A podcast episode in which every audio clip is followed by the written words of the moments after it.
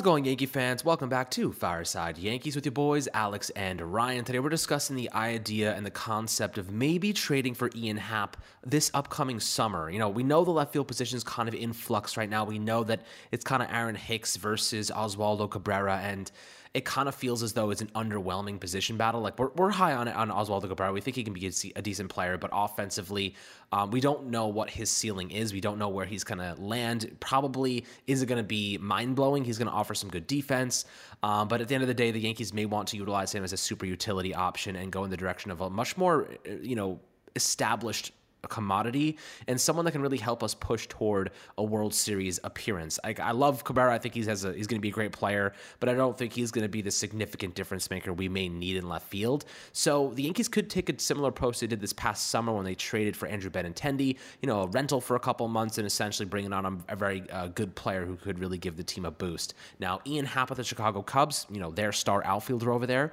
is going to be a free agent in 2024, and they may be willing to sell on him before the season ends just to get some value back. You know, if they let him walk, whatever it might be, it also gives the Yankees the first rights to try and extend him before the season ends. So it's possible they look, oh, you know, we really like Ian Happ. The Yankees have been connected him uh, to him a lot in the past. Really, really solid player. We're going to talk about him, what he would bring to this team, and why you know Cashman might be playing this conservatively because he, because he knows there will be other opportunities down the line when it really matters instead of just going and, and, and making a big risk, taking a big risk early and prematurely uh, before the season really even gets started here. But Ryan, before we dive into Ian Happ, what the Yankees and Brian Cashman might be trying to do in left field here, how you do tonight, my friend? I'm doing great. You know, when looking at Ian Happ and kind of looking at the New York Yankees, um, Ian Happ was someone that was kind of discussed a little bit last deadline, but uh, he ended up not getting moved. The Yankees settled for Andrew Benintendi, and the Cubs didn't even trade, uh, you know, Ian Happ two things are going to play a factor into this. Number one, how good are the Cubs going to be next year? Um, you know, we know that the Cubs are a team that even,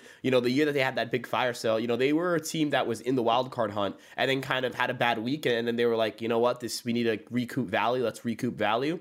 But they've also shown that they believe the competitive balance pick is pretty valuable. So, uh, you know, with Willson Contreras, they did not trade him. They were uh, perfectly fine taking uh, the uh, competitive balance pick instead of uh, getting a prospect. So, um, Ian Happ could be someone that there are two re- those are two reasons right there that he could potentially not be moved. The Cubs team that could be competitive. They made some additions this offseason.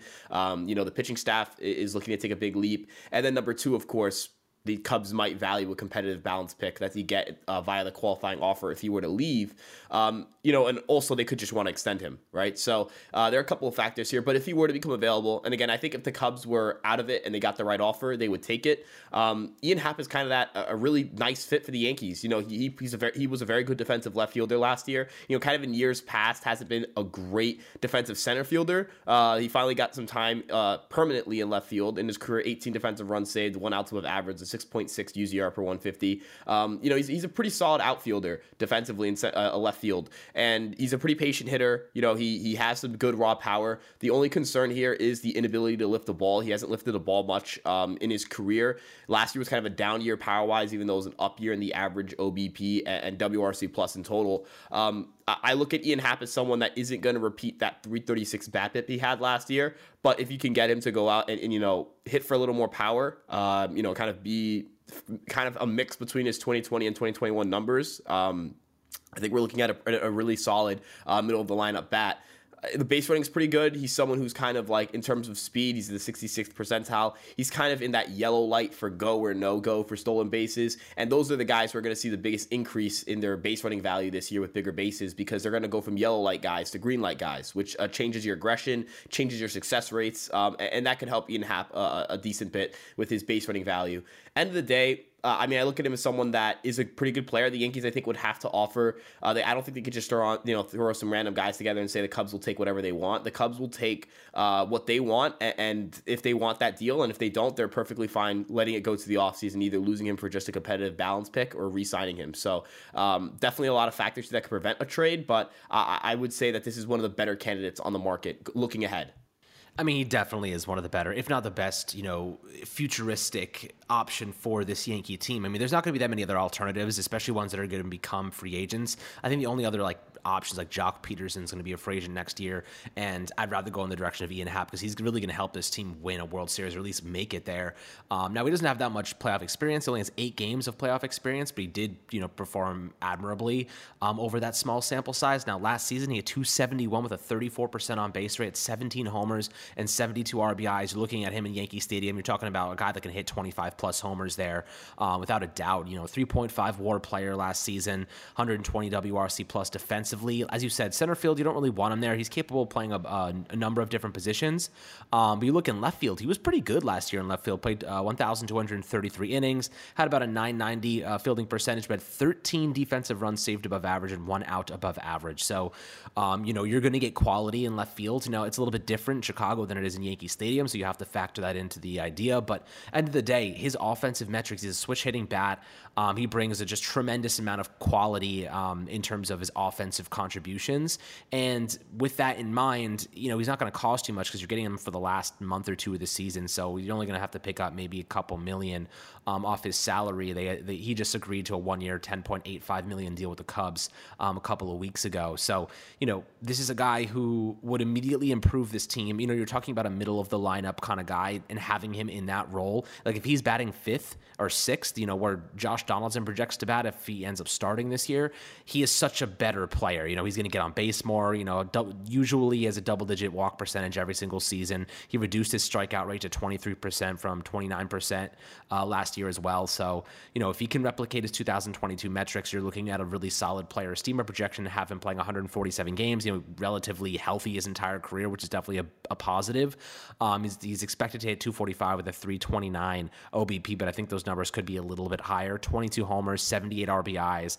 Um, I mean, look, if the Yankees want to make a splash, and it seems like they were heavily considering Bryan Reynolds just a couple of weeks ago, why jump the gun? You know, I think, and, and for what it's worth, and Ryan, you can tell me what you think about this um, take as well part of the reason I think the Yankees don't want to make a premature move right now and like selling the farm from a Bryan Reynolds, whatever it might be, is because they don't want to sell everybody just for that player to get injured maybe halfway through the season. I think waiting and seeing who is healthy down the stretch, seeing who's healthy um, in early August, right before that deadline, you know, late July, that's when you can kind of see okay i can i can make sure that those players are going to be healthy and whatever i'm sending on their way um, whatever prospects it might be or I, I, don't know whatever the whatever cashman finds suitable to, to trade away um, you don't have to take an aggressive mentality now you can stay conservative and make sure whoever you're getting is healthy when the acquisition occurs you know i know Ben benintendi got injured and frankie montas had an issue but you know i'd rather wait and see what the market is like also ian happ with two months of control before he hits free agency is going to be a lot cheaper than Bryan Reynolds who's not a free agent for at least the next couple of years. So, you know, I think the health variable is one that should be considered heavily and definitely makes a lot of sense, Ryan. What do you think about that instead of going for someone right now and trading for a, guy that, you know, could getting end up getting hurt within the first couple of weeks of the season instead waiting and see who's seeing who's healthy when we can make a trade at the deadline for probably cheaper to begin with? Yeah, so kind of the interesting thing with left field right now, as you mentioned, is you know if you're making that trade, it's going to come down to the buzzer. Number one and number two, it's it's Bryan Reynolds if you're making a trade, right? That's kind of what it is. Like that feels like the trade market right now for left field. And if you're trading for Bryan Reynolds, right, the every report has indicated that the Yankees would have to give up like Peraza and Dominguez, right? And I feel like that's a price tag I'd be uncomfortable giving up for Bryan Reynolds. And maybe other people disagree. Maybe people feel differently. Um, but the way I view it is, you know, I, am trading my starting shortstop, right? I, that's that's what I'm doing. I'm trading my starting shortstop. I am trading my starting shortstop, and I'm trading, uh, you know, someone who has the ceiling of potentially being the best prospect in this prospect pool, right? Um, you know, Jasson Dominguez is no longer, you know, the not the 18 year old coming off of a me- mediocre season in the minor leagues. This is a 20 year old, right? This is a 20 year old coming off of you know a great postseason uh, with Double A. This is a this is a um, this is a outfielder who has you know one thir- near 113 max exit velocity. This is an outfielder with ridiculous tools that every scout is like, yeah, we're seeing it at the minor league levels. We're seeing it translate. You know, it's no longer a matter of trading a guy who you don't know is even going to get to Double A. So um, I, would feel uncomfortable making that trade as of right now. Um, and, and then number two, as you mentioned, with you know kind of where the Yankees are with left field right now the Yankees are going to mix and match left field. I think that'll give them enough to get league average production from left field, and I, I don't I don't I don't want people to conflate league average with good, right? Good production is different than league average production. I think people expect every position has to be really, really good uh, on day one, and that's just not baseball. That's just not how things are going to go. Um, sorry to burst your bubble, but the New York Yankees are not going to have an above average uh, position at every position, most likely. That's really hard to do. Even if you prepare yourself very well, all it takes is one injury, right? All it takes is a guy running to first and tweaking his uh, his knee. All it takes is a guy getting hit in the hand with a pitch, right? And, and suddenly you get below average production from that position. So if you get league average production from left field, um, you look at all your other positions and you're like, we should be pretty good everywhere else. Um, we can live with that. Again, I, I want to hammer this point home. The New York Yankees were winning games with Joey Gallo and Aaron Hicks as their two left fielders. Not even as their two left fielders, as their center fielder and their left fielder. The Yankees were not just winning games, the Yankees were winning at a historic pace. And that wasn't even Judge's best touch. Judge went off in the second half, right? So when we're looking at this team, we're looking at how this team plays, and we're looking at the roster, all these things. This team was able to go on a historic pace with a awful center fielder because Aaron Hicks is a center fielder is not a good defender, so you can't say he's like I think he's a league average left fielder and a bad center fielder because he can't play defense in center field very well. Um, and, then Joey Gallo left field, who wasn't just bad offensively, he was really bad offensively, and he was struggling defensively out there. So, end of the day, when we look at this team, right, if you get league average production from left field, that's an upgrade. That's this team getting better at that position, right? Uh, and that's something I think a lot of people kind of forget, where this team was so bad in left field last year. Um, you know, but at, at end of the day, as you mentioned, you know, patience, figuring out who's healthy, kind of assessing yourself to the deadline there's that chance that Oswaldo Cabrera just pops and he's so good you can't take him out the lineup and you just you feel like you have to put him in left field, right? You know what I mean? And, and you have a bigger hole, let's say at third base, and you put your assets in third, or maybe Montas isn't healthy, right? And you, you have to put more assets into the starting pitcher. You don't know what position is going to be the one that you need the most. What if Everson Pereira just goes off in, in April and May, and suddenly in June you have him in left field? So I, I 100% agree. I think a lot of people at home need to have the opinion you have with left field, where it's like, let's kind of wait and see. Let's wait and see what happens at the deadline. Let's look at what this team looks like at the deadline. This team's going to change dramatically in five in, in, in what five months basically. Um, that, that's a lot of time for things to change. Let's wait for things to change before we start assuming what's going to be wrong at the deadline.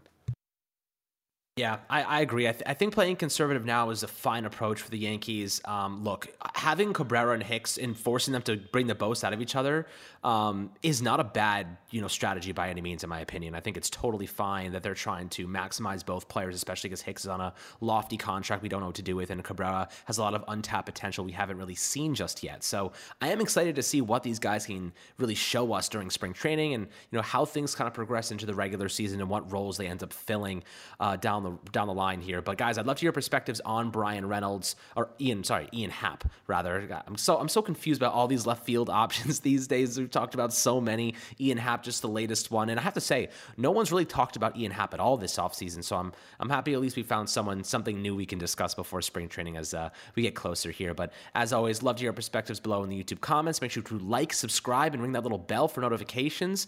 Um, if you are uh, looking forward to our next episode, so appreciate all the love as always. I'll catch you guys on the next Fireside Yankees episode.